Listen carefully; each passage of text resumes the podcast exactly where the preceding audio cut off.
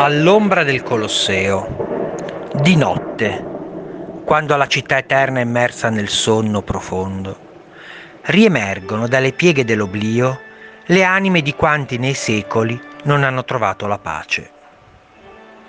Essi aleggiano indisturbati, sono fantasmi. Alcuni celebri, altri meno, ma tutti desiderosi di infestare quei luoghi dove giornalmente passeggiano gli ignari viventi.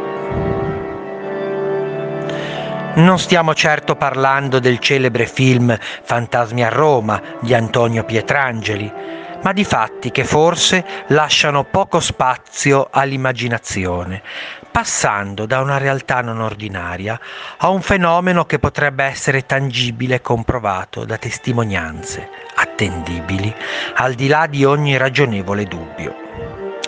Quello che si racconta sul Colle Capitolino, al Campidoglio, e più precisamente nel Palazzo Senatorio, sembrerebbe più di una popolare diceria. Un frate che in epoca medievale trovò la morte, dopo essere stato murato vivo all'ultimo piano della torre di Niccolò V. Egli, si racconta, fu sorpreso a copulare con la moglie di un comandante di guarnigione, di guardia al Campidoglio, il quale, mosso dalla gelosia per vendetta, lo condannò a una morte crudele e di lenta agonia. Il fatto riportato con dovizia di particolari sul sito istituzionale del Comune di Roma, ci racconta che il fantasma del frate aleggia ancora oggi fra le mura del palazzo, manifestando la sua presenza. Rumori di catene, bisbigli, imposte che si chiudono misteriosamente per poi aprirsi di nuovo, oggetti che scompaiono per poi ricomparire in altri luoghi.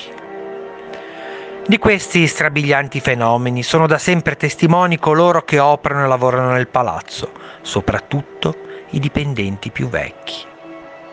Gli avvenimenti accadono al calar delle tenebre e si accentuano soprattutto alla notte del 9 dicembre, data in cui probabilmente il frate passò a miglior vita.